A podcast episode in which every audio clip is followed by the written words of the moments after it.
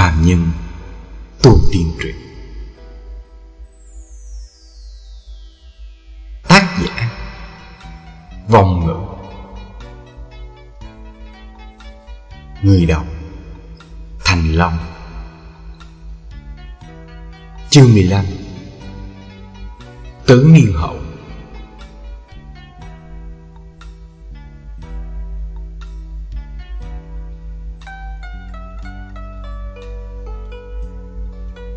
Mặt đại phu Đối với việc hàng lập Đem toàn bộ thời gian để tu luyện, Cảm thấy rất là vừa lòng. Nhưng đối với tiến độ tu luyện bộ khẩu quyết đó, Lão cho rằng như thế vẫn còn chậm. Những năm gần đây Bệnh của mặt đại phu Tự hồ như càng lúc Càng trở nên nghiêm trọng. Ngày nào lão càng Ngày nào lão cũng ho càng lúc càng nhiều, thời gian ho khan cũng trở nên dài hơn. Theo đó mà thân thể của lão cũng càng lúc càng lão hóa. Đối với tiến độ tu luyện của hàng lập thì lão càng lúc càng quan tâm. Từ cách lão đôn đốc thúc giục cũng có thể nhìn ra tâm trạng lo lắng của lão. Mặt đại phu hẳn là vô cùng trọng thị hàng lập.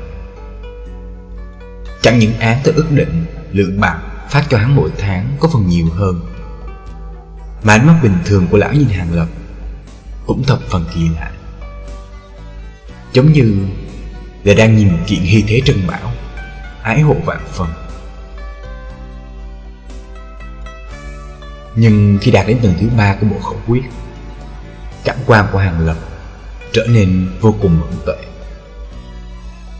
Hắn là trong lúc vô ý phát giác ra, Phía sau ánh mắt quan hoài, Còn ẩn chứa một tia tham lam. Làm cho Hàng Lập biết được Chính ánh mắt này Đã làm cho hắn cảm thấy bất an. Loại ánh mắt đó Làm cho Hàng Lập thiếu điều dựng ngược tóc gáy. Hắn cảm thấy loại ánh mắt này của mặt đại phu Dường như không phải là nhìn một cá thể sống mà là đang quan sát một kiện bảo vật. Điều này làm cho hắn cảm thấy khó hiểu. Bản thân mình thì có cái gì mà để cho mặt đại phu thèm khát cơ chứ? Đương nhiên là không có gì rồi. Hắn tự cấp cho mình một câu trả lời chắc chắn. Hàng Lập nhiều lúc còn cho rằng Do chính mình vì luyện công quá độ Mà dẫn tới quá mẫn cảm ngấm ngầm bị sống cho mặt đại phu thật sự có điểm vong ân phụ nghĩa. Nhưng là, chính bản thân hắn cũng không hiểu tại sao. Tại đến lòng hắn, vẫn còn tồn tại một tia đề phòng đối với mặt đại phu hơn nữa lòng đề phòng của hắn cứ theo thời gian mà tăng mạnh.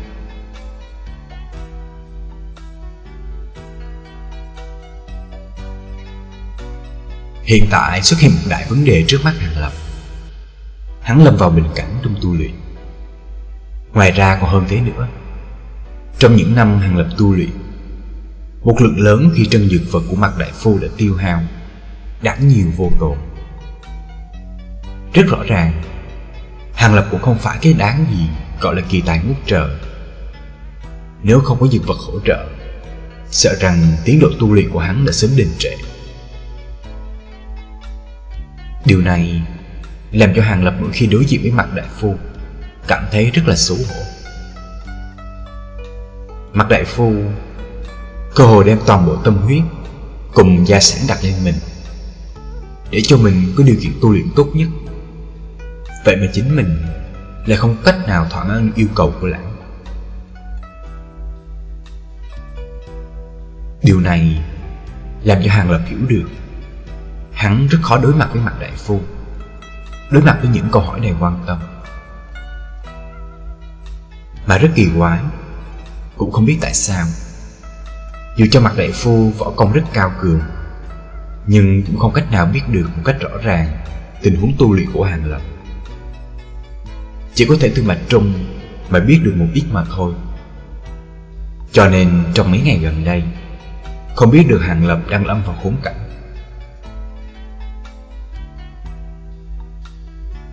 Cách đây không lâu, Nội tâm Hàng Lập cảm thấy bất an. Rốt cuộc không nhịn được, Mà hướng mặt đại phu Thành thật tường thuật lại tình hình tu luyện của chính mình. Mặt đại phu nghe được, Hàng Lập hơn một năm nay Không có tiến triển gì. Da mặt già của lão trở nên trắng bệch. Khuôn mặt vốn luôn điềm tĩnh, Không bao giờ lộ ra biểu tình gì, Thì nay đã trở nên thập phần khó coi. Mặt đại phu không chút tránh mắng hắn. Chỉ nói cho hắn biết, Lão cần hạ sơn một đoạn thời gian, Đi tìm kiếm một số dược tài mang về. Lão cũng để Hàng Lập ở lại trên núi để tu luyện. Dặn hắn không nên buông lỏng tu luyện khẩu quyết. Hai ngày sau, Mặt đại phô mang theo hành lý, Cùng với một ít công cụ hái thuốc, Một mình rời khỏi thất huyền môn. Sau khi lão đi, Cả thân thủ cốc Chỉ còn lại một mình hàng lập. Một người khác Là sư huynh Kim Hảo Hữu Trường khiết. Tại hai năm trước, sau khi luyện thành tịnh giáp công tầng thứ ba Thì đột nhiên biến mất. Chỉ để lại một phong thư cáo từ, Nói rằng muốn đi lịch lãm giang hồ. Điều này Khiến cho thất huyền môn Nổi lên một trận sóng lớn.